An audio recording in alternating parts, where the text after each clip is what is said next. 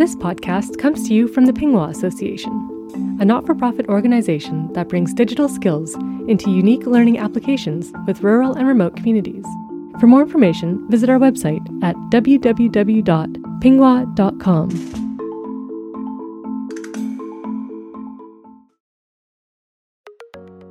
Have you ever received an email that says you've won free money?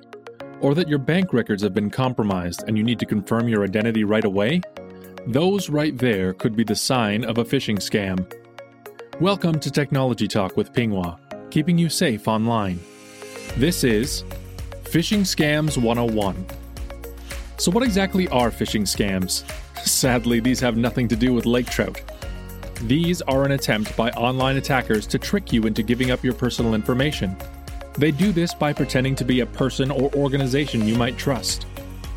Once the attacker has your information, they can use it to try and access your accounts, and in some cases, even take your money. Phishing is one of the most common types of online scams and can happen to anyone. How did phishing get its name? Spelled with a PH, it's a term that originates from an age old scam involving telephones. But this one can involve your email, text messages, and WhatsApp too.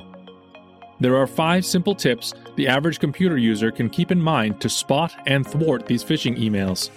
Let's get started. First tip Learn the signs. A phishing scam will often ask you to share information, click on a link, open a document, or install software on your device.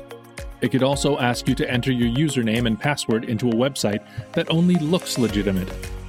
These messages often say that they require your response or action urgently.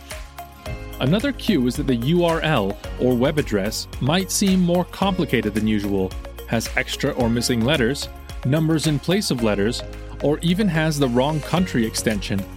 For example, instead of seeing .ca for Canada, you might see .ru for Russia. Second tip Verify the source. To verify the source, look closely at the email address, phone number, or account it came from. Do you recognize it? Even if you do, third tip preview before you download. Web based email services such as Gmail let you preview photos or documents in your browser without having to risk downloading and installing a potential virus to your computer. Open them with this feature, and you'll stay.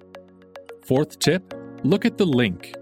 When it comes to a suspicious link, hover over it and you will see a preview of where it points. You can also copy and paste the link somewhere, like your Notes app, without actually visiting it, to see what the URL is, since you can't exactly hover on mobile devices. Do not click on any link if it looks suspicious or comes from an unfamiliar sender. If you do click on a link, try to make sure the site is legitimate and secure before entering any personal information. Double check that the URL matches the one you know is correct, and look for a padlock icon in your browser's address bar, which could indicate your connection is secured. These tips alone don't indicate a safe site, so please combine these tips with the others. Fifth tip, and finally, still in doubt? Check it out. You could create a bookmark in your browser for websites that you trust so that you can easily compare addresses. You could also call the company. Do not use the telephone number provided in the suspicious email. Use the number from a bill or the official company website. Phishing scams can be hard to spot, as they change often in style and approach. The best thing to try and remember is to not open anything you don't recognize, and don't give away your information over email. Banks and legitimate companies typically do not request private information this way. And of course, Technology Talk has been brought to you by the Pinnguaq Association, a not for profit organization and trusted source for technology and education. Please keep in mind that this information can change as technologies evolve, so we recommend that you continue to learn how to keep yourself safe online. Pinnguaq would like to thank Security Planner for sharing their recommendations for staying safer online.